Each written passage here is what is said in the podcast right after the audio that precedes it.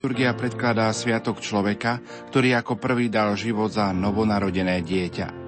Včera sme oslávili nášho väčšného kráľa v čase, dnes oslavujeme víťazné umúčenie jeho vojaka. Včera náš kráľ vyšiel z panenského lona, oblečený v rúchu ľudského tela a milostivo navštívil svet, dnes jeho vojak vyšiel zo stánku tela a ako víťaz odišiel do neba. Cirkev nám chce pripomenúť, že kríž je vždy blízko Ježiša a jeho nasledovateľov. V boji o spravodlivosť, svetosť, kresťan stretne veľa nepríjemností a útokov zo strany nepriateľov Boha vo svete.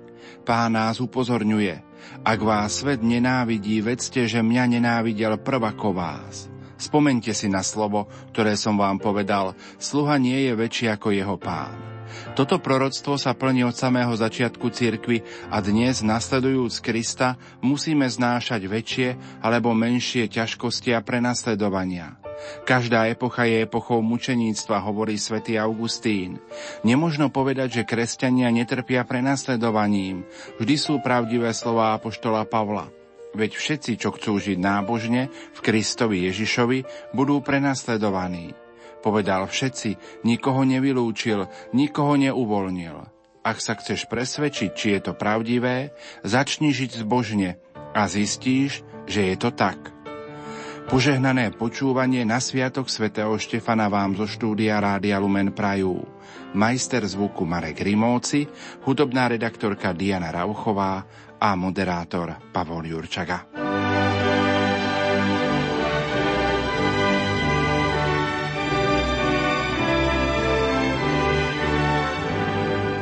Starým mladosť navracajú.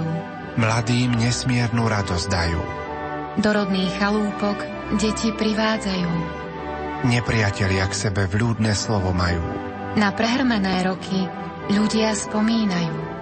Tu najkrajšiu pieseň pery zaspievajú. To najcenejšie zo srdc ľudia rozdávajú. Takú čarovnú moc len Vianoce majú. Do života ľudí spásu prinášajú.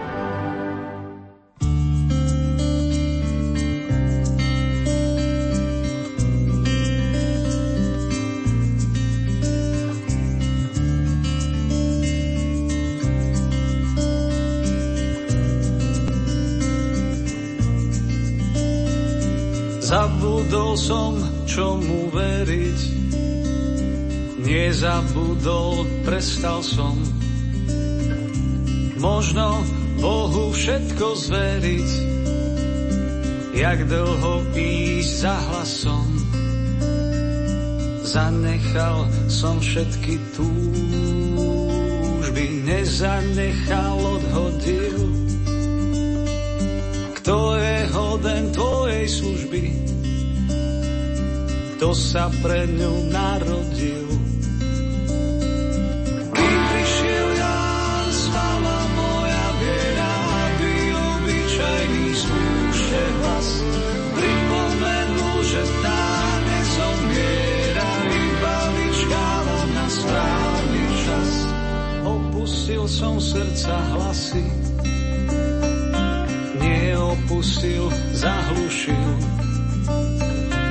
kde Boh mlčí, nie je to spásy, tak som ho viac nerušil. Zanechal som všetky túžby, nezanechal, odhodil. Kto je hoden tvojej služby, kto sa pre ňu narodil. Kým prišiel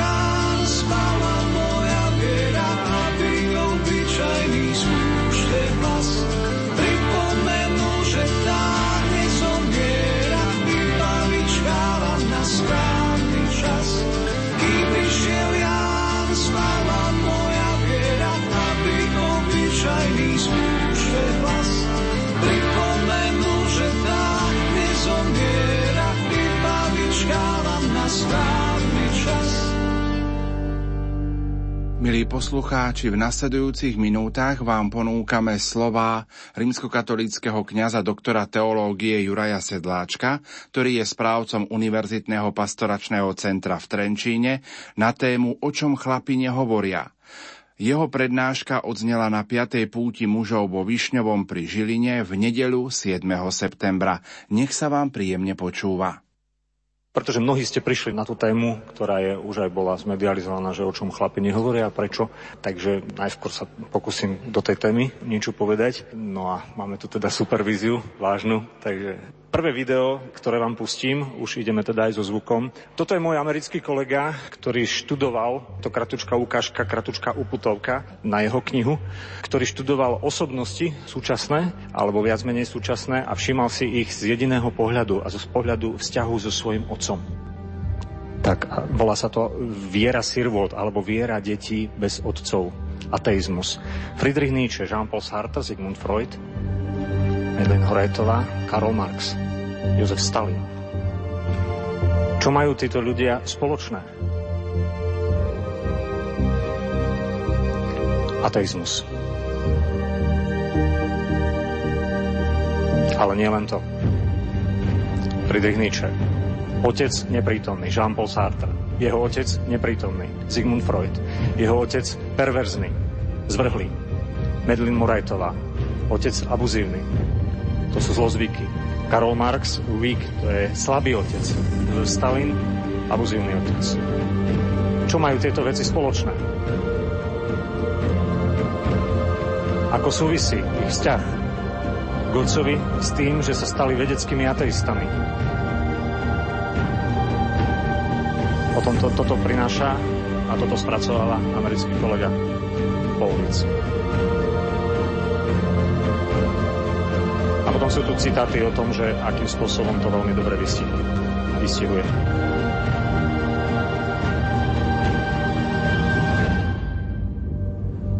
Naozaj otca a matku má každý z nás a bez ohľadu na to, či s nimi žijeme, alebo či ich poznáme, či sme ich poznali, toto je taká prvý možná informácia o Bohu, o tom, že Boh je dobrý, o tom, že nejakým spôsobom je v človeku sa otvára to také nadprirodzeno alebo transcendentno. A veľa vecí práve v nás koduje dobrý otec, dobrá mama. Hovorili sme o tom dopoludne, že je veľmi dôležité nejak prepojiť tieto veci. Je veľmi dôležité poznať tých svojich rodičov, vedieť ich možno aj pochopiť, možno navštíviť, aj hoci povedzme ten otec je neprítomný, odišiel, ak je to možné, vyhľadať ho a, a tak ďalej. Je to taká prvý dôležitý rozmer, pretože tak ako som vám spomínal, ten nápravno-výchovný ústav v Sučanoch pri Martine, tam títo chlapci, títo odsudení, to sú slova Juraja Malého, pedagóga Salesiana, kňaza, ktorý sa im venuje, áno, za tú mamu by sa išli doslova byť, pozabíjať, ale v podstate tá osoba, postava oca je tam veľmi neprítomná, veľmi taká abstraktná. A toto je asi taká prvá vec, o ktorej, prvá vec, prvá odpoveď na otázku, o čom chlapi nehovoria, prečo nehovoria o svojej rodine ani o svojej minulej, ani o svojej terajšej. Keď sa stretnú dvaja kolegovia niekde, tak keď sa stretnú a vyjdú nejak tak e, na nejaké obchodné rokovanie alebo na niečo, tak vždycky tie prvé témy nie sú o tom, že teda aha, tak ako máš rodinu, či si ženatý, koľko máš detí, alebo čím, kým je tvoj otec, ale v prvom rade to začína tak nenásilne. Aha, tak moja firma robí toto, my dodávame toto a spolupracujeme s týmito a máme takéto termíny a partnerov a obchodné vôbec také tie stratégie a tak ďalej. Nikde, nikde nikde možno až tak opatrne, dokonca už to ide až tak ďaleko, že ľudia, ktorí potrebujú skôr odísť z práce domov, tak ani nemôžu povedať, že teda idú za tými rodinnými povinnosťami. Toto sú asi také prvé základné dôležité momenty. Pozrime sa najskôr teda na identitu muža.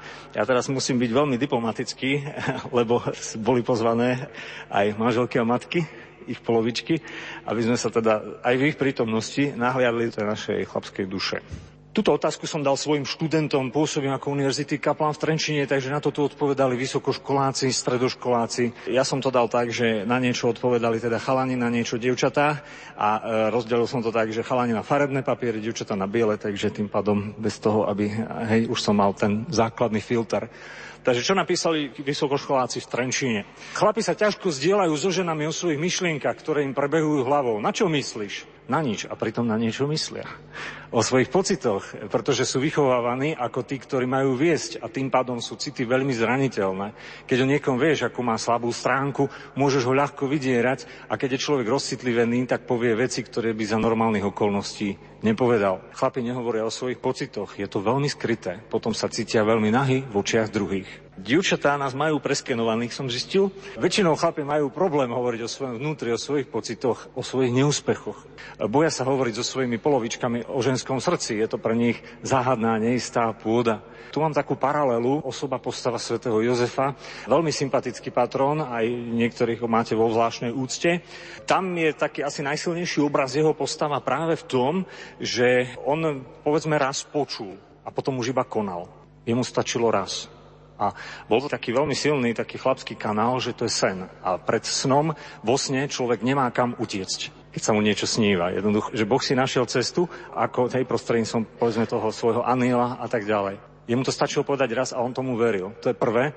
A druhé, čo ja hovorím aj svojim študentom, že pozri, ty teraz ten čas, kedy nielen študuješ, ale sa aj pripravuješ na život, ty jednoducho potrebuješ sa na ten život pripraviť. Pretože jedného krásneho dňa, tak ako v živote svätého Jozefa, bude už len nejaká žena, tvoje dieťa a nejaké konkrétne alebo abstraktné zlo v petách. V prípade svätého Jozefa to bol Herodes. A už nebude čas čerpať. Už bude jednoducho čas iba brať z toho, čo máš, ako máš zálohu, tú takú, hej, v sebe, energetickú a tak ďalej, aj tú duchovnú, aj možno tú svoju skúsenosť dovtedajšiu, doterajšiu s Bohom. Takže tie samotné chvíle, hej, chlapi, Boh a ja, oni nie sú stratené, oni sú veľmi dôležité práve pre chvíle, kedy už nebude čas nejak tak čerpať. Ďalšou odpovedou dievčat bolo, že chlapi nehovoria o svojich opäť citoch, problémoch, lebo chcú, niekedy musia vyzerať silne, mužne, odvážne.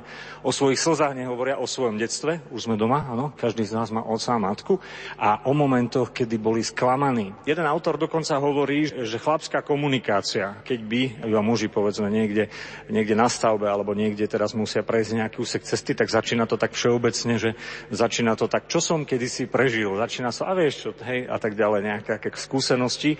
Potom, ak sa teda trošku už tak zblížia, že tak vyzerá, že toto sú normálni chlapi, tu no vieš, ja som vtedy, keď, ma, keď sme tam brigádovali tam a tam, alebo keď som chodil na tie fušky tam a tam, vtedy ti nám ukradli to a to a vieš, čo to bolo za hrozný pocit. A začínajú hovoriť už o svojich citoch. To, bolo, to je ďalšia taká väzba. Potom, ak sa teda ešte ďalej zbližia, tak sú schopní hovoriť o tom, že čo prežívajú, čo sa im deje teraz. A to úplne najvyšší stupeň tých chlapských vzťahov je práve ten moment, že sú schopní hovoriť o tom, čo cítia teraz. A toto je ten nádherný ten segment a platforma, povedzme, tých spoločenstiev, modlití vodcov alebo podobne. Čiže prichádzame na to, že máme vo svojom srdci veci, o ktorých nehovoríme, ktoré jednoducho tam sú, ktoré, tak ako som to hovoril, ten príklad spolubrata Pavla Hudaka, zopakujem ešte raz, ste tu viacerí, ide chlapec s dievčaťom po parku a, a vybehne, hej, večer za tmy nejaký pes bez náhubku a šteká a čo urobí dievča, postaví sa za chalana. Chalan takisto sa bojí, ale musí to riešiť toho Havina. A toto je tá naša chlapská pozícia, že jednoducho musíš. A dostaneme sa k tomu, že aké sú to tie, tie ďalšie veci, ktorých sa bojíme. Chlapi nehovoria o svojich pádoch, o slabostiach, píšu študentky, o tom, čo ich trápi. Možno je to ich hrdosť, ktorá im nedovolí byť pred druhými slabochom, respektíve strach, zlyhanie mužskej roli, keď je chlap oporou. O tom, že majú radi ľudí, o veciach dokážu hovoriť aj o športe, ale nie už o tom, že majú radi svojich blízkych. Muž je typ taký skôr racionálny. O tom, čo nevedia urobiť, keď sa od nich očakáva. Boja sa ukázať, že aj oni môžu byť slabí a zranení. Je to jednoducho v nás. Nehovoríme o svojom strachu a smutku, podľa e, slov dievčat, lebo chcú, aby sme ich vnímali ako silných. Vlastne sa to od nich aj očakáva, že budú silní, ale niekedy ukázať slabosť je znakom dospelosti, si myslím, píše jedna študentka. Veľa vecí nedávame najavo, nehovoríme jednoducho preto, lebo je to logicky jasné, lebo sme teda tvory racionálne. Veľa vecí, áno, je to, áno, že to ako to základné prirovnanie, že u muža sú 2 a 2, 4 a u ženy je to buď 3,9 alebo 4,1, že muž je skôr ten racionálny typ, žena skôr emocionálny a, a to manželstvo muža a ženy je, to, je takou úžasnou synergiou, kde sa oni akoby tak, tak tajomne doplňajú. Našim slabým miestom je práve možno aj ten vzťah, vzťah s otcom možno ten taký neúspech. Keby sme dali to základné delenie muža a ženy, tak eventuálne potom otca a mami, tak samozrejme, že, žena, hej, tam je tá starostlivosť, muž, tam je zase to také, to ekonomické. Hovorili sme si, že je tam strašne veľa tých neistot. Je tam tá neistota ekonomická, je tam tá, áno, tá neistota, hej, to, povedzme, tá tyrania alebo násilie na pracovisku, že dobre, choď kam chceš a ty vieš, že máš hypotéku, že nemôžeš odísť, že musíš zaťať zuby a tak ďalej. Že taká tá neistota zajtrajška, že čo tam bude. A matka zase tak veľmi dobre vníma celú tú svoju rodinu, svoje deti pozná tie ich životné príbehy, tie ich tajomstvá a tak ďalej a otec je skôr taký ten exteriérový, že musí, musí jednoducho riešiť tie veci, aby uživil svoju rodinu aj za cenu tej svojej dlhodobej neprítomnosti. Toto je možno taký asi dosť vážny rozmer. V prípade ešte, ak ten chlapec alebo dievča nie sú v manželskom zväzku, tak takéto základné, ale to v nás ten chlapec a dievča zostáva po celý život, aj v mužovi, aj v žene, tak to také základné delenie je, tá základná otázka, o čom teda nehovoríme určite, tak to je, mám na to? Mám na to, aby som tu ja teraz pred biskupom rozprával? ja, mladé ucho, pred človekom, ktorého menoval Svetý Otec do vedenia, ako prvého do vedenia diecezy tejto historicky novej. Mám na to teraz sa tu nekoktať, alebo mám, áno, teraz taký ten, dám to, zaujmem, neuspím. Také ten problém možno sebavedomia, alebo taký, alebo zabodujem u toho zamestnávateľa niekde, urobím ten konkurs, alebo dám tú školu, na ktorú som sa prihlásil, vydržím u toho zamestnávateľa a mám na to ísť teda do manželstva. Toto všetko sa v nás odohráva v mužoch a nejakým spôsobom to tam pracuje. Je to tam veľmi úzko, priamočiaro kodované tým, hej, že čo, akým spôsobom to súvisí hej, s tým, ako si teda veríme od toho nášho detstva. Toto. Že ak naozaj sme mali pri sebe postavy mami a špeciálne syn teda otca, ktorý ho tak potvrdil, ktorý nejakým spôsobom, áno, tak ho, ho tak možno povzbudil alebo dodával mu to sebavedomie, tak potom sa to jednoducho dá. Aj tie kráľovské rodiny a tak ďalej, že to tam, áno, že tam to je také iné.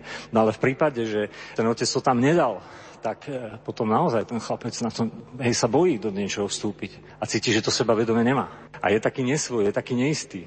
Sú prípady, že ocovi to jednoducho nemožno vyčítať, pretože on sám takisto zo strany svojho oca niečo nezažil. Takže tá identita muža je veľmi úzko prepojená s, tou identitou oca. A preto táto téma je na puti mužov a otcov vašej diecezy. No a aby som to teda pre úplnosť doplnil, tak e, takouto základnou otázkou, špeciálne teda dospievajúcich dievčat, žien, je som dostatočne pekná, som krásna som mal na kvetnom víkende v Banskej Bystrici túto tému pre mladých a tam som dal jednej divčine v prvej rade otázku, že no pravda, aj, aj 18 krát za deň ťa nápadne, že či som krásna, či som dostatočne príťažlivá. Viete, ako odpovedala? Že aj viac ako 18 krát za deň.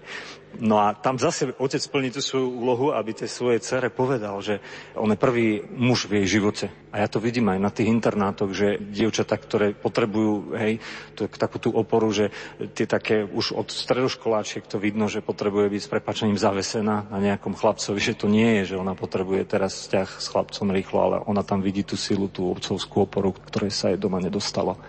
Takže toto je také dosť silné. No a tu sa nám to potom začína dosť aj štiepiť, dosť vážne. A tam, kde si teda má aj ten počiatok tej našej cesty do toho Japonska, kde zopakujem, otec kopal doma, mi hlasno je nadával, vo vedľajšej izbe sme sa modli so sestrou nic nepomohlo to, odtedy sa nemodlím. Boh duši tohto chlapca prestal byť osobou. Hej, on preto neprijal tie sviatosti. On jednoducho neveril, že niečo také dobré, že jednoducho Boh nemôže byť, keď ja som zažil takéto veci. Čiže v tej druhej knihe, ktorú píšem, tak tam bude jeden príbeh. Dokonca Dostojevský píše v románe Bratia Karamazovi o dospelých, ktorí týrajú svoje deti a zároveň je aj násilie, ktorého sme boli možno svetkami aj v našich rodinách, alebo ktorí, že všetky tieto veci sú také veľmi, veľmi silné, také deštruktívne, také otázne. Ja som toto porovnával s tou ničotou Krista na kríži očami francúzského jezuitu François Varilona. Je to, on dostal veľkú cenu katolickej literatúry, zomrel v 70. rokoch, veľmi múdry človek. No a on tam takisto e, cituje, aj to porovnáva v tento román Dostojevského bratia Karamazovi o tom, ako deti, to je prostredie Ruska, kde dospelí bizarným spôsobom týrajú deti. Jedna prípadová štúdia v tej mojej pripravenej druhej knihe, to sú vlastne rozhovory s chalanmi práve o veciach, o ktorých chlapi nehovoria a vlastne o také rozhovory anonymné. Oni vedeli, že tieto veci, ako, že ich tak nejak oslovujem, že aby pomohli aj druhým, že teda môžu ten svoj rozhovor aj to, čo nejak tak prežili v tej anonimnej podobe, že to môžu ponúknuť druhým v tej knižnej podobe. A myslím, príbeh 7 alebo 8 sa bude volať, že neviem teraz presne, no niečo o strachu, ale pointa je, že to bol chlapec, ktorý teraz už je dospelý, ale keď mal 16 rokov, tak e, otec ho zmlátil káblom od vysavača a ručkou od motiky do kómy. On bol v kóme. No bolo veľmi ťažké, lebo ja som teda na neho prišiel tak, že sme teda, nemôžem hovoriť podrobnosti, ale skrátka brigadovali sme na jednom projekte, kde teda sme boli pomôcť a tak ďalej. No a objal sa človek a pozrite sa mi, hovorí koordinátorka Jurko, pozrite sa na tohto chlapca, že to, čo má na chrbte, tomu spôsobil jeho otec. A to boli strašné jazvy. A ja od tej chvíle som jednoducho sa potreboval tomu človeku priblížiť. A samozrejme to sa nedá, no vieš čo, tak počul som, že si prežil niečo ťažké pod do knihy. Nie, tam to ubehlo 2,5 roka, tých stretnutí bolo viacej a nejaké tretie, štvrté stretnutie potom. Ja som mu navrhol takúto vec, ja sám som musel prejsť potom takým krátkým psychologickým výcvikom, keď sa púšťame do takýchto tém, aby som neublížil tým ľuďom. Ej, no a rozhovory s nimi teda budú v tejto knihe. No a tam je teda otázka priamo na neho, že, že čo človek prežíva, alebo, alebo kde je Boh tedy, keď tvoj vlastný otec ťa teraz mláti a ty úplne strácaš to vedomie. A on hovorí, že, že už nič vtedy. Vtedy už len čaká, kedy bude koniec. No a čo bolo prvé, čo ťa napadlo, keď si sa z tej komy prebral? Že kde je mama? Tá mama mu pred dvoma rokmi povedala, že bolo by dobre, keby si nebol. No a tu, kde si tak, jak ten ateizmus, tu, kde si ako tie rany v duši, Doktor Vlado je špecialista v tom, že on to dokáže tak patofyziologicky odvodiť, že čo, ako reaguje náš imunitný systém na tieto veci. Že vlastne človek sa hej, tak akoby zaciklí sám sebe aj na tej psychoneuroimunitnej úrovni. Ja nehovorím, že všetci, samozrejme niektorí sme citlivejší, vnímavejší. No ale tuto, na tomto mieste naozaj potrebujem povedať, že to milovať a mať rád je obrovská zbraň, taká cenná a že to je dar a že ten kríž je takým vzácným nástrojom, kde tá osamotenosť, tá definitívna opustenosť Krista na kríži, že nám otvorila cestu. A že tak ako na kríži sa rodilo čosi nové, tak sa verme, že teda rodí aj popri týchto ťažkých veciach niečo nové. Tento chlapec žije mimo rodiny, venuje sa zvieratám, tam sa cíti bezpečne, tam necíti nejaké ohrozenie a začal tak nejak veriť, že Boh je dobrý, pretože Boh mu poslal do cesty mnohých eh, aj kňazové reholné sestry ktorí tak nejak, áno, pri ňom stáli. Ďalší príbeh sa bude volať, že Boh je dobrý ako moja starka. To bol chlapec, ktorého sa mama zriekla na otecké, že mu nešlo gymnázium a on išiel na strednú školu, prestúpil na učňovku, tak otec ho vyhodil z domu. A stará mama mu prizvukovala, že vnúk môj, tak ako my so starkým, hoci ten starky už mal rakovinu a starali sa o neho a potom zomrel, ako my sme ťa so starkým nikdy neopustili, ani Boh ťa nikdy neopustí. A on má skúsenosť prijatia práve tým, práve z toho, že Boh je dobrý ako moja starka. A to je pre neho vážna hodnota a vážny pilier, o ktorý sa možno oprieť. A preto to vám chcem aj vás tak povzbudiť, aj naozaj týmto spôsobom naozaj tak aj motivovať, že nič z toho, žiadny tento pekné slovo, to také gesto, že ono nič, nič z toho sa tak nejak nestráca, že všetko, všetko sa kde si v hĺbke ukladá. Každý jeden z nás, v každom jednom z nás je aj tá túžba možno po uznaní, po vďačnosti, po obdive, po možno nejakej vyjadrení takej vďaky že toto je niečo, čo jednoducho nemôžeme si, ten život je tak niekedy náročný a tak krátky, že si to nemôžeme kaziť, alebo nemali by sme si kaziť. A zvláštne v rodinách nejakou arogantnosťou alebo ťažkosťami. Samozrejme, tu sú potom otvorené ďalšie cesty, že povedzme, ak naozaj tento chlapec, aj tí tyrany, že ak raz možno bude mať svoju rodinu, alebo že v živote bude žiť tak, aby také strašné zlo, ktoré on zažil, aby nezažili ľudia v jeho okolí. Istým spôsobom že to, čo som doma ja zažil, že to moje deti nesmú zažiť. No a sme pri definícii Kristovho kríža rany, ktoré prinášajú ovocie. Toto sú naozaj také vzácne momenty. Takže nebáť sa ako muž tej samoty pred Bohom. Nebáť sa tie svoje rany akoby spojiť, poukladať na tie jeho rány, do tých jeho rán. On je Boh. My sme nezomreli, hej, kňazi, biskupy, za hriechy ľudí. Zomrel za ne Ježiš Kristus. A každá tá Eucharistia, každé to slávenie eucharistické obety je čím si takým zácným, zvláštnym, takým posvetným, s tým znova sprítomnením tej ničoty Krista na kríži. Sme hovorili, že našim slabým miestom je, že ťažko vieme vyjadriť to, čo ako muži prežívame alebo čo cítime. Nie, aspoň ja osobne neverím, že chlapi neplačú, že sú, sú chvíle, keď jednoducho človek musí mať aj tú, tú samotu pred Bohom alebo nejakého, nejaké pozbudenie, ak je to dobrá manželka alebo nejaký priateľ alebo spoločenstvo, že toto všetko áno, sa, sa tak nejak dá prekonať. Mužov ako takých je dosť veľký strach z neznámeho to je práve to, že aha, idem do niečoho neznámeho a neviem, akým spôsobom, že či to dám, alebo či to nedám, že či to tak nejak dokážem, ustojím a tak ďalej, alebo nie. Že toto je možno taký niekedy ťažká väzba. Je v nás strach, sú v nás obavy, sú v nás e, predsudky. Častokrát je tam taká tá, že musíš si, musíš si držať e, tvár, musíš si, hej, že kedy je muž naozaj silný. Muža robí mužom jeho charakter. To znamená, existuje dneska veľká skupina ľudí, ktorí príklad kupujú sú veci e, nie preto, že ich potrebujú, ale preto, aby e, tým, čo si komu si dokázali, dokázali navonok tú svoju silu. Tuto niekde je aj odpoveď na to, že prečo je ocovstvo takou vážnou ekonomickou silou našej planéty. E, že naozaj, ak ten chlapec dostane to povzbudenie, dostane to také uznanie, to docenenie, tak on sám raz bude takto žiť.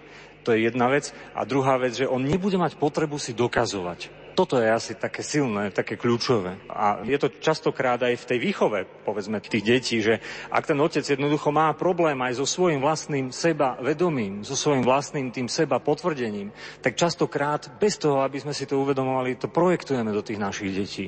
Alebo tie svoje možno, hej, že uvedomiť si, že deti nie sú majetok, uvedomiť si, že Boh nám ich požičiava, uvedomiť si, že nemôžem dať to, čo nemám, že to, čo mám ponúknuť, že ja musím kde si aj čerpať že ja nie som sociálny pracovník, ja som otec. Že musí kde si tá samota pri tom kríži, áno, že musí kde si, tak musí to kde si prameniť. Že toto.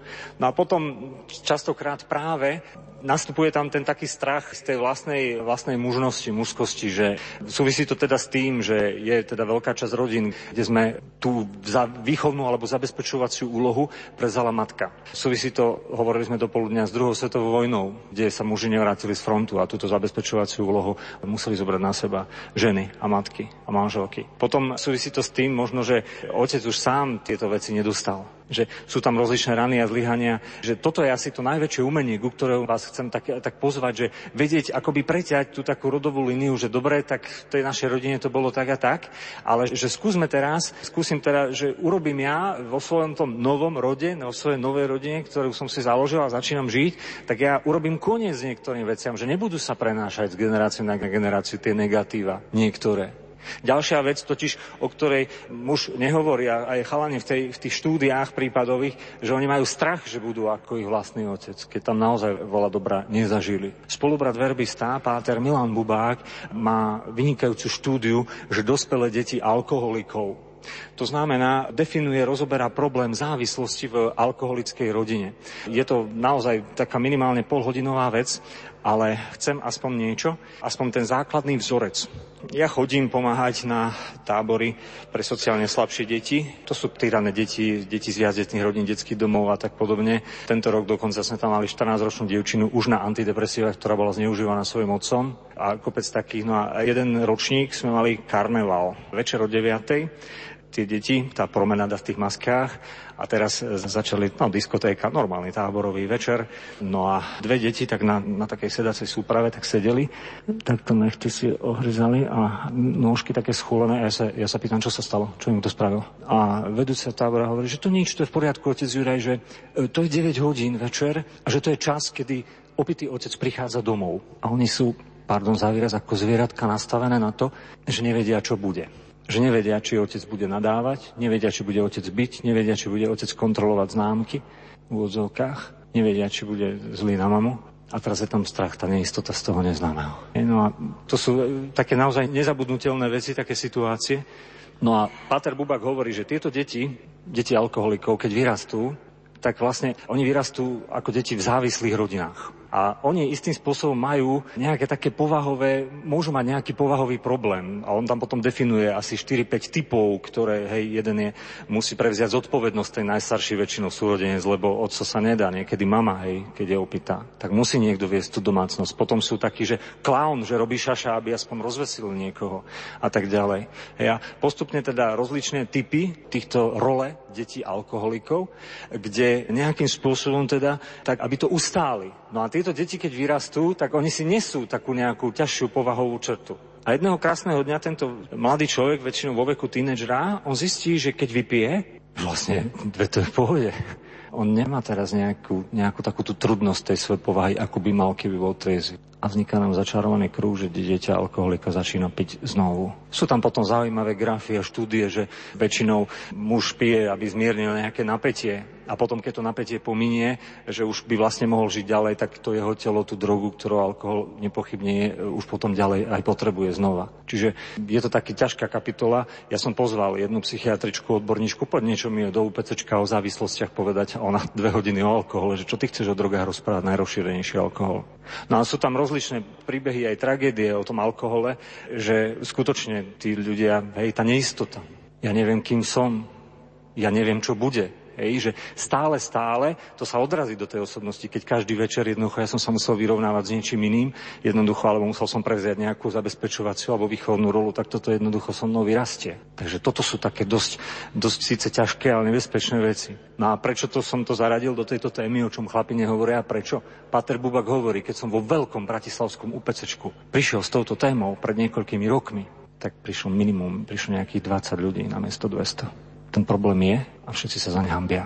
Nikto si tam nechcel sadnúť a, hej, a dať, dať tým, dať tým najavo, že aha, tento problém je aj v našej rodine, že ja som dospelé dieťa alkoholika. Mal som aj veľa rozhovorov aj veľa. Hej, že aj po takýchto akciách väčšinou sa mi stalo, že študent, ktorý prišiel, sa nadýchol, povedal, otec pil a rozplakal sa, už nebol schopný nič. Že prvýkrát pomenoval. Totižto tam je potom tá väzba, že ak dieťa by malo niečo povedať, pretože tam sú potom aj spôsoby, ak by malo niečo povedať, že u nás doma to nie je dobré, tak tam je potom tá väzba taká dosť nebezpečná, že také ten vnútorný rozpor a doktor Šišovský to vie aj tak patofyziologicky zadefinovať, ten vnútorný rozpor, že ja teraz mám niečo zle povedať na svoju rodinu. Ten vnútorný rozpor v tom dieťati, v tom adolescentovi práve týmto spôsobom, že tam, kde človek túži po tom prijatí, po tom bezpečí v tej svojej rodine, čo mu vlastne dáva tú informáciu aj o dobrote Boha, že tak tam vlastne namiesto toho zažíva niečo úplne zlé, celé zlé a ešte ja to mám priznať, ja mám o tom niečo hovoriť. To sú ťažké poškodenia.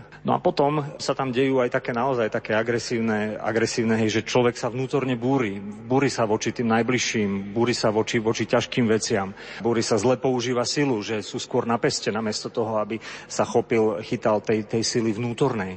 Sú to naozaj také náročné, náročné väzby a vôbec aj tí ľudia, ktorí potom dokážu aj fyzicky ublížiť, tak už keď začnú používať fyzickú silu, tak to je ten najväčší prejav bezmocnosti, že ja už neviem, čo by som, hej, že z tej takej úplne v jadre nešťastný, nešťastný človek. Aj všeobecne sú to veľmi, hej, ja mám študentov, ktorí e, žijú ako, ako športovci profesionálni a je to preto, lebo ten jeden z tých spúšťačov je niečo znamenať, že, že postúpiť v tých priečkách alebo, alebo byť, byť naozaj byť ten, ktorý má teraz tie svaly alebo, alebo je dobrý v tom boxe a tak ďalej. Ale častokrát tým spúšťačom je ten, ten hlad po uznaní, po nejakej autorite, po nejakej dobrej autorite, ktorá ho ocení, pozdvihne a tak ďalej. Že toto sú naozaj cenné, cenné veci spomínam si, to teraz trošičku odbočím, keď sme pri tých vážnych témach. Tento rok zmaturoval u nás. V Trenčine jeden ukrajinský chlapec, on už má 21 a sme sa stretli asi pred dvoma týždňami, to len trošičku odbočím, ale je to, je to realita a myslím si, že tu pravda by mala zaznieť. Tak eh, on je Ukrajinec, jeho mama pracuje, robí dozorkyňu v metre v Kieve, oca nepoznal, má ešte jedného mladšieho brata a bol doma na Ukrajine minulý mesiac a je tam tretí stupeň mobilizácie. Z ich ulice, z ich vchodov má dvoch kamarátov, ktorí mu už padli vo vojne. Tretí sa vrátil s amputovanými nohami a štvrtému vybuchla mína pri hlave, takže strátil psychické zdravie, zošalel. No, ja som, že teda však poď, veď niečo teda dáme v kofolu, kde si, ale povedal, že nie, že ja chcem byť sám, že ja teraz ako nechcem riešiť nič. A on vlastne utiekol z Ukrajiny sem a teda bude u nás pokračovať na vysokej škole a a teraz je pravoslávny. Teraz je tam strašne veľa otáznikov, nemá vlastného otca a toto zažíva vo svojej domovine. Ja som nedokázal mu dať nejakú odpoveď, ale uvedomil som si jedno, že, že moja babka mi rozprávala o tom, aké to bolo cez vojnu. Až teraz to počujem z úst 21-ročného študenta.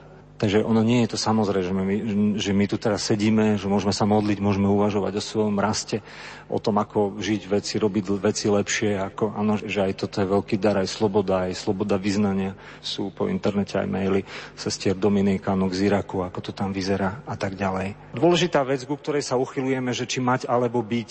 To znamená, že niekde sú rodiny, kde jednoducho musíme veľa mať a nikdy sme nemali a kompenzujeme si to. Iný typ zase, že musím niečo dokázať. Ja už som zástupca riaditeľ firmy a ja už som, hej, ja už som postúpil, ja už mám teraz, ja už som supervízor a tak ďalej, že, že také, že môže tam byť v jadre aj niekedy také nezdravé nedocenenie, ale najťažšie zlo je ovládať druhých. Taká tá moc, zlé užívanie moci. Ešte jeden ťažký negatívny príklad a potom už sa budem snažiť pozitívne hovoriť, dobre? Ale myšlienka doktora Vlada je, že chlap by sa mal vedieť pozrieť pravde do očí a na to tu sme dneska. Nemecká psychologička Millerová napísala štúdiu o mužovi, s ktorým sa v detstve hrubo zachádzalo. Otec ho zbil za každý, aj ten najmenší priestupok, či už skutočný alebo len domnelý. Nikdy na syna nevolal jeho menom. Keď chcel, aby k nemu chlapec prišiel, zapískal na neho ako na psa. V chlapcovi kypela nenávisť, ale nebol schopný dať svojmu hnevu na oca voľný priebeh. Potlačoval ho v sebe a priživoval tým svoju nenávisť. Neskôr sa dozvedel, že jeho starý otec, o ktorom skoro nič nevedel, bol Žid. Jeho zdeformovaná myseľ ho doviedla k presvedčeniu, že práve židovská krv bola dôvodom správania jeho otca. Ten chlapec sa volal Adolf Hitler. Ešte raz opakujem tú definíciu, že maskulinita, to chlapské, ona prechádza z muža na muža, zo staršieho, skúsenejšieho, ten prístup k životu, tá výbava na mladšieho je tam dôležitá tá otvorenosť, je tam dôležitá tá túžba. Rozmýšľal som nad tými pápežmi, Vojtila, Benedikt, František, že prečo tak akože majú blízko k mladým ľuďom. V mladých ľuďoch je veľká túžba. Vo vašich deťoch je veľká túžba, veľká nádej veľká úprimnosť, veľká otvorenosť. Toto je čosi, čo za tento koniec to tak nejak treba aj pri tej výchove vo vašich rodinách chytiť, tak zobrať za svoje.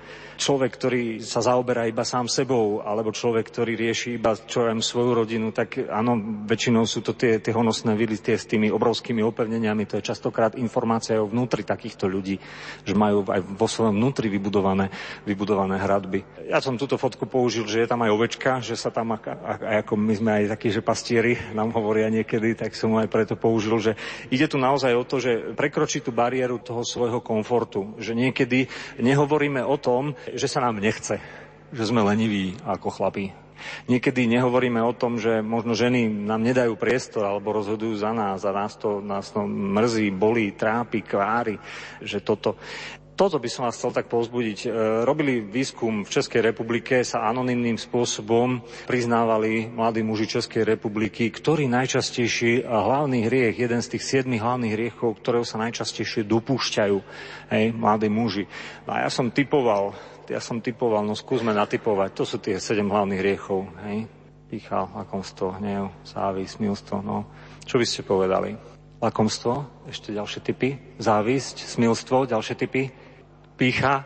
No ja som typoval, ja som typoval, e, že to bude takéto chlapské, nie? My sme niekedy že, taký, že sa správame ako taký živočích niekedy, že, že bude to buď to obžerstvo, alebo smilstvo. Ale vyhrala to lenivosť skutočne, že, že pohnúť sa tak vďaka, pohnúť sa tak, takej možno činnosti, alebo výjsť tak sám zo seba. Že toto, ak sme v Ježišovej škole života, na poli našej kresťanskej viery, tak e, základný vzorec je jeden. On nás miloval ako prvý. On robil krok ako prvý. Prvý prišiel, prvý sa narodil, prvý zomrel za nás. Sveta Omša, ktorú budeme mať o 18. s otcom Tomášom, tak to je Eucharistia, ale tá prvá Eucharistia, to je vďaky vzdávanie, to je obeta, to je sprítomnenie aj tej ničoty, kde to môžeme všetko poukladať, aj tých našich možno obiet, kde to môžeme poukladať, aj veci, o ktorých nikdy nehovoríme, aj to tam môžeme poukladať. Ale treba si uvedomiť zase kontext. Tá posledná večera, ona začínala tým, že Peter sa štorcuje, no počkaj, páne, ty mi chceš umývať nohy? Ty mi nebudeš umývať nohy. A Ježiš mu hovorí, ale Peter, zase nechápeš. A Ježiš e, tým, že umýl apoštolom nohy, tým svojim najbližším, tak on tým dal najavo, že, že ich berie taký, aký sú, ten prach ciest, ktorý mali na sebe, tú jednoduchú obu. Boh nás berie taký, aký sme. A ako mužov, on nás chcel mužov. On nás pozýva k tomu brať druhých takých, akí sú aj s ich chybami. Urobiť prvý ústretový krok. Až potom mohlo ísť sláviť Eucharistiu. Potom je tam zase to chlapské. Otec je kňazom v rodine, sme hovorili. Hej? Aj muž je pozvolaný k obete nejakej, k životu pre druhých. Hej? Obetovať sa ako prvý. Ano? Toto je moje telo, ktoré je za vás. Robte to podobne. Kňaz to hovorí, keď drží hosty, on hovorí aj o svojom tele, pretože nemá ženu, nie je žena, ty nemá rodinu. Otec rodiny, toto je moje telo, hej. No boli a kríže, hej, povedzme, čo som na stavbe chytil ten prievan. Alebo mi tam pípajú, vybruje mi telefon počas toho premenenia, alebo zase šéf niečo chce. Hej. Toto je moje telo. Hej. Prosiť si tú silu, spojiť to s tým Kristovým telom. Takisto pozvanie k prekročiť tú lenivosť. Toto sú naozaj také, také by som povedal, veľmi silné, dôležité, potrebné, zácne veci. No a potom samozrejme, ostaňte v mojej láske, tak ako ja neostávam vo svojej láske, ale hej, a išiel som ďalej. A Ježiš to nehovorí, ako, ako to hovoria možno médiá, alebo častokrát, hej, v politike to počujeme v spoločnosti, aké to blá, blá, blá, blá, blá. Nie. Ježiš, on povie, toto je moje telo, robte to podobne a v zápäti po poslednej večeri už je zajatý, už na druhý deň je tam to bičovanie a trním korovanie a mučenická smrť, vykupiteľská. Niečo sa rodí. Čiže on to zase potvrdil, že dal život za ostatných.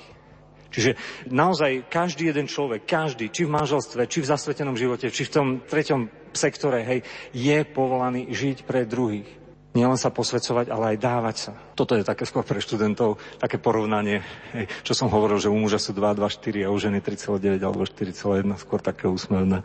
Dobre, taký jeden pohľad, pohľad autora, ale čo by sme my bez vás robili. Dobre, pekne počúvate, tak kratučko vsuniem taký, taký rýchly vtip, že žena je stvorená, aby sa starala. Ona, to sú vynikajúce aj maminy, aj užiteľky, reholné sestry, zdravotné sestry, kopec aj, že starajú sa, starajú sa o nás. Žena sa stále bude starať, lebo žena a je to úžasne, že je tak stvorená. No ale teraz už poviem vtip, ako pokračuje, že ona sa stará o niekoho. Ak nemá, o koho by sa starala, tak sa bude starať do niečoho. ale bude sa starať. Dobre. Ale pozor na ženy v dejinách spásy. Matka Teresa, aj v tých novodobých. Sestra Zdenka, v tých slovenských sú vynikajúce precedencie. No a opäť, tú hodnotu ti dáva Kristus, že za teba zomrel, a tvoja hodnota sa nemeria hej, tým, kým si, alebo ako, hej, čo máš, alebo hej, čo si, čo si dosiahol. Toto prosím vás odkomunikujte aj vašim najbližším tými postojmi, tými hodnotami aj do vašich rodín. Dobre? Mám ťa rád už len preto, že si. To je dôvod. To, že mi bije srdce, to, že som človek, tak to je dôvod, aby ma Boh mal rád. Nenavidieť hriech, ale milovať hriešníka. Syn môj, dcera moja, nepáči sa mi, ako žiješ. Žiješ na divoko s priateľom a sa mi to, hej, my sme ťa s otcom vychovávali trošičku ináč, viedli sme ťa k niečomu inému. Len ti tri čarovné dni v živote človeka, narodeniny, meniny, Vianoce. Inakedy ne, dospelým deťom nekafrite do života. Tieto tri dni môžete. Niečo také láskavé slovičko do srdca. Nepačí si, syn môj, že žiješ s priateľkou. Chcem, aby si eh, vedel ako od svojho otca, odo mňa, svojho otca, že, že sa mi to nepáči, ale chcem, aby si vedel aj to, že nech bude akokoľvek, ja to neprestane mať rád. Áno, milovať hriešníka, nenávidieť hriech. Toto, toto je to také, také cenné. Toto robil aj Kristus. Nestotožňovať človeka s jeho konaním. Častokrát aj ľudia, svet je chorý na nedostatok lásky. On neverí, že tá láska je možná. Toto tak, tak nejak v sebe skúsme dobre, e, dobre objaviť že, že naozaj je to, je to kde si hlbšie. Toto sú len také ilustračné. E, toto je myšlienka jedného môjho študenta, že dve veci chcem na tom, na tom vysvetliť. U ženy, e, duchovný raz ženy je takým kodovaný aj tým, že, že tou blízkosťou. Hej, Kristus je ti blízko. Áno. U muža je to kodované tým, že, že aha, pozor, ten Boh je niekto väčší ako si ty. Je príbeh v histórii bývalého režimu, že dali zrezať neviem, možno Cisku bude vedieť, dali zrezať kríž na nejaké veži kostola a išli tam robotníci a, a zabili ich tam blesk. No a vtedajšia štátna moc ešte si tam posielali, chodte ho dať dolu a nikto sa nenašiel, kto by už ten kríž išiel dať dolu. Jednoducho boh, boh ukázal svoju moc. A ten kríž tam bol počas celého obdobie tej, tej hlbokej totality. Boh je niekto väčší ako si ty. Keď vidíš policajta, ktorý ti zastavuje, tak e, hej, na, ceste, na ceste, ktorý ťa zastavuje, tak ty mu nezatrubíš, nezamávaš, nejdeš ďalej, lebo pozor, hej, tu už je nejaká autorita. Hej. No, ja tu mám jedného z mojich predstavených, biskupa, hej, ktorý bol poverený svetým otcom jednoducho vyššia bere. To je pre chlapa vážna vec. Hej. To je, mi povie, Juro, si dlhý, dlho rozprávaš, tak ja no asi, no ťa ale má za uši. Nemôžem povedať, nepovieš, čo si to povedal. Hej. No, čiže určitá autorita. Myšlenka jedného môjho študenta, vrátim sa, že aj tí chudáci chlapci, ktorí vyberajú na tých cestách, zase majú šéfov a tí ich tlačia. A tých šéfov zase niekto tlačí. Hej? Skrátene povedané. Čiže ono tá moc, aj ten, ten taký strach, to hrať tých silných, eh, hrať tých silných je niekedy, áno, že, že ono pod tým, pod tým násilím, pod tou agresivitou, že tam častokrát je taký ubolený, ustrachaný človek, že toto tak, tak mať, hej, eh, toto tak mať na zreteli. Táto myšlienka tu už, eh, tu už odznela, je to nádherné aj veľkonočné evanilium, kde sa ešte raz zaslepeným učeníkov Ježiš Kristus pýta, či nemal Mesiáš toto všetko vytrpieť a tak vojsť do svojej slávy. Či neboli potrebné tie rany aj v tých našich životoch, možno tie bolesti, samoty, opustenosti? Veď ja som vďaka tomu ďalej. Ja môžem byť aj takou naozaj, naozaj duchovnou ženou vďaka aj tej ničote, ktorú poníženiam, ktorú som prežil možno aj zo strany svojho otca. Že on vlastne chudák robil, čo mohol. On vlastne nevedel, ako vychovať, lebo to nikdy nezažil a tak ďalej. Že či jednoducho pozrieť sa aj na svoj život, aj na to, na tie možno ťažkosti, o ktorých sa naozaj ťažko hovorí, hej, e, takou optikou viery. Ďalšia vec, že sú veci, aj charakterové, to aj ako pre manželov. Každý z nás má v sebe nejakú hlavnú chybu. Ona súvisí s temperamentom, s povahou. A tejto chyby sa ja nezbavím. To jednoducho, ja som veľmi opatrný v týchto veciach a teraz a tu budeme cítiť to vyliatie a tú milosť a to uzdravenie. Mm-mm. Niečo sa zbavím až krematóriu alebo v väčšnosti si to nesiem do väčšnosti. Hej. To je tá zrelosť. Vedieť tie veci jednoducho prijať, hej, tak jak sú ovečky, to deckám tak vysvetľujem a teraz jedna má kratšiu nožičku a všetky bežia a aj tá s tou kratšou nožičkou im stíha. Hej. A tie ovečky, keď, keď e, ja neviem, jedna taká silnejšia, hej, zožerie tej slabšej takú nejakú trávičku, takú púpavu, nie? Ovečke a, a teraz a tá ovečka, hej, ktorá je ukratená, ktorú vlastne, hej, tá silnejšia tam, tam ju odstrčila, tak ona si ju nepočká pri vstupe do košiara a nezačne si sa s ňou vybavovať ani nebude sa s ňou týždeň nerozprávať alebo niečo podobné. Dobre? To isté, budú stíhať všetky tomu Dunčovi a budú to tak nejaká, no že veľa, veľa jednoduchosti, hej, častokrát tá kresťanská zrelosť je naozaj to, že Bože, takýto som, tebe to dávam, pomenovať tie veci, vysloviť ich, dať ich zo seba, možno si to odplakať, odtruchliť. Vynikajúce e, postavy sú na toto apoštoly. Peter, my nevieme, kde bol po zapretí. Nevieme, kde bol až do toho veľkonočného rána, kedy bežal k prázdnemu hrobu s Jánom. My nevieme, kde bol apoštol Tomáš, keď nebol s učeníkmi. Hej, je, je pohľad jedného teológa taký, že, že možno si to jednoducho potreboval odplakať ten apoštol Tomáš. Preto tam nebol ten prvý večer, že on mal rád toho Krista. Hej, tak osobne odstruchli tie veci. Nebojme sa tie veci si tak v samote s Bohom. Hej, potom pred dobrým priateľom alebo vo svetej spovedi kňazovi z týchto vecí sa zbaviť. A už ich brať ako nič len historický fakt, ako ranu, ktorá už tým pádom môže začať prinášať ovocie a slúžiť druhým ako talent. Je tam krásna definícia, neviem, či ju tu mám, že pred človekom, ktorý trpel, nemožno utrpenie skryť. Dobre, takže každý jeden, ktorý, hej, už viete, čo je život, čo sú ťažkosti, utrpenie, nestačte sa toho za každú cenu rýchlo tak nejakej, tak kontraproduktívne zbaviť. Ale ono to môže, hej, keď ty si trpel, vieš čo, utrpenie, niečo samota, ty máš vynikajúci talent, dispozíciu na, aj pre tých, pre tých druhých. Potrebujeme vzory, nájdi muža s veľkým M, niekoho, kto tak nejak rodiny, potrebujete supervízorov, nejakých v zmysle, že navštevovať nejakú rodinu, ktorá má deti, vychováva ich a takto nejak by sme chceli žiť aj my. Dobre, toto? Hej, vedieť odlišiť, čo je iba môj cít a bolesť, ale tak vedieť racionálne sa pozrieť na veci, odozdať Bohu svoj strach. Toto sme hovorili, Boh ťa má rád už len preto, že si... Takže môžete byť vzory navzájom, aj sa tak držať, tak ťahať dopredu jedných druhých. Taká jedna z posledných definícií nachádza sa aj v tej jednotke knihe mužskosť a mužnosť u Krista. To je vážny, hej, kto vidí mňa, vidí Otca, kto chce pochopiť tajomstvo Boha, hej, kto chce formovať svoje svedomie, deje sa to pozeraním na Krista.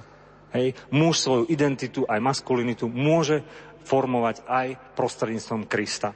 Ježiš Kristus sa nespája s ostatnými mužmi, apoštolmi v našom prípade, aby sa týmto spôsobom cítil silný, alebo aby sa nejako vyvýšil nad ženy. Obklopil sa solidárnymi bratmi, hoci neboli vždy spoľahliví a bojovali o svoje pozície. Za poštolmi a učeníkmi nerozpráva v rukavičkách. Nikdy však nemenil strany. Jednoducho nešiel za ženami, aj keď tie boli milšie a možno ľahšie ovplyvniteľné. Ježiš nerobil nič, aby dokazoval svoju mužskosť, lebo bol v nej úplne jasný. Nerobil nič, aby sa postavil do svetiel rámp. Šiel si svojou cestou bez toho, aby poškuľoval po úspechu. Rovnako sa nenechal obdivovať. Každý takýto pokus od seba odstrkoval s poukazom na svojho otca. Keď mal úspech, nerozmienial ho len pre samého seba. Existuje tam potom ten inštitút náhradnej mužskej roli, to, čo si nedostal možno vo svojej rodine, nájsť do nejakého staršieho, skúseného muža a tak ďalej. Tak, toto je úplne prvá, toto je fotka svätého otca Františka krátko po vymenovaní, zvolení za pápeža a je to ešte ako argentínsky kardinál na ten posledný želený štvrtok pred jeho voľbou za pápeža. Takisto vzor, už potrebuje vzor. Toto ma chytilo za srdce že Duch Svetý dobre pristal, že toto je náš Svetý Otec, hej? že ne, nevyhýbal sa utrpeniu, službe a tak ďalej, že potrebujeme konkrétne vzory a bude nasledovať, budú nasledovať svedectvá, kde naozaj Boh prejavuje svoju moc a ukazuje, aký je veľký. Takže preto je tak aj taký, také dobre skoncipovaná táto puť, aby sme to, čo počujeme z rozumu, dostali do srdca. Tak, ešte kratučká myšlienka o svetom Jozefovi, čo povedal svätý Otec. Starať sa chrániť vyžaduje dobrotu. Potrebuješ byť dobrý otec. V Evangeliach sa svätý Jozef javí ako silný, odvážny, pracovitý muž. Odvážny človek aj hovorí, keď nikto nepovie, keď sú všetci ticho. Odvaha. Boh stojí za tebou. Z mŕtvych stal, hej, ide pred vami do Galilei. Ty máš predvoj, pred tebou kráča skriesený Kristus. Aj ako pred otcom rodiny odvážny pracovitý muž, ale z jeho srdca vychádza veľká neha, ktorá nie je čnosťou slabých, ale je práve, neboj sa, hej, prejaviť ten cit. Ale práve naopak je znamením pevného ducha a schopnosti byť pozorným, súcitným, byť skutočne otvoreným voči inému a voči láske. Nemôžeme sa báť dobroty a nežnosti. Pápež František vo Svetom Jozefovi. Ešte raz.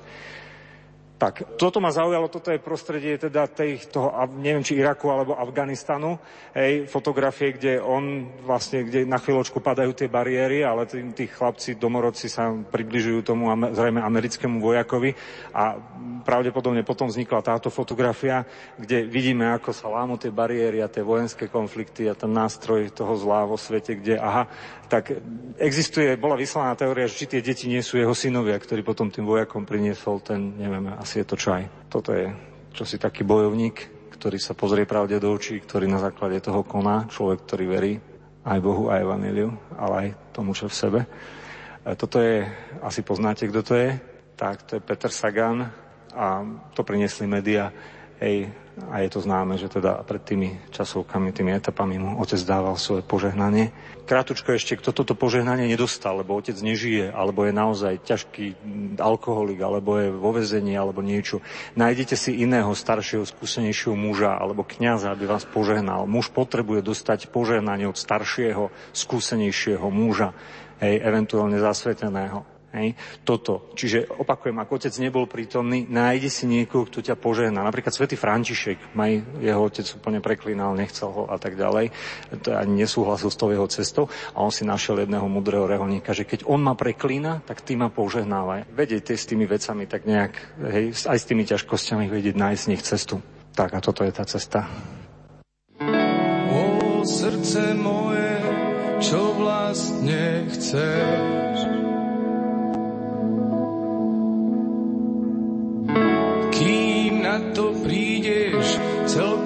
Zostárneš.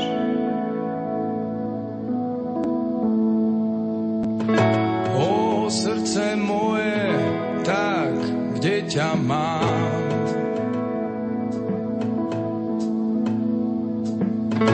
Večne nespokojné, či tu, či tam.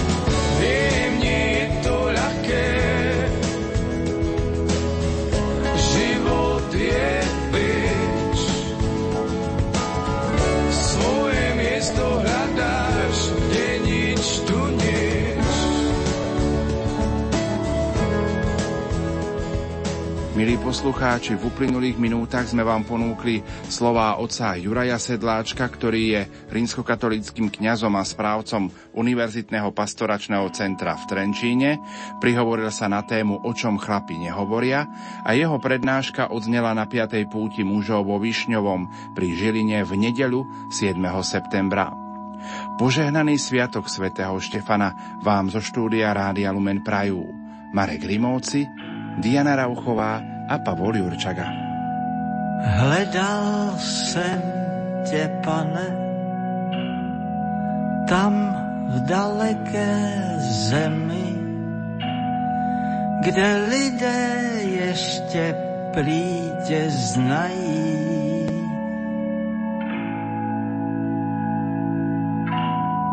Šel jsem po tvých stopách, pane, dlouho a vytrvale.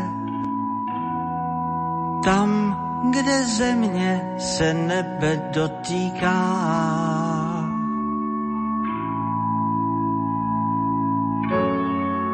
Už jsem připravený, boty mám děravý,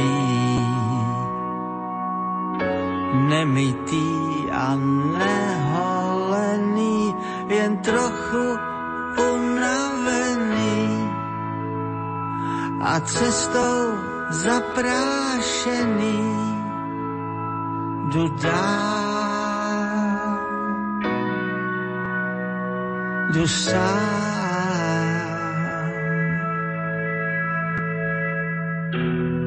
Hledal jsem tě, pane,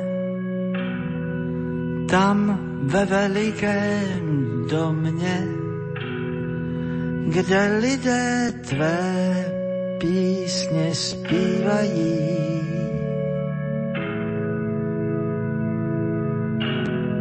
Čekal jsem tě, pane, tam, kde stromy nerostou, je poušť a země se nebe dotýká. Už jsem připravený, boty mám děravý, nemytý a neholený, jen trochu unavený a cestou zaprášený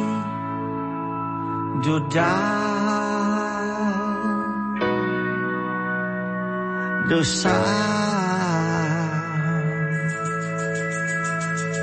Jen trochu unavený a cestou zaprášený, nemytý a neholený, dál, jdu sám. Jen trochu unavený a cestou zaprášený, nemytý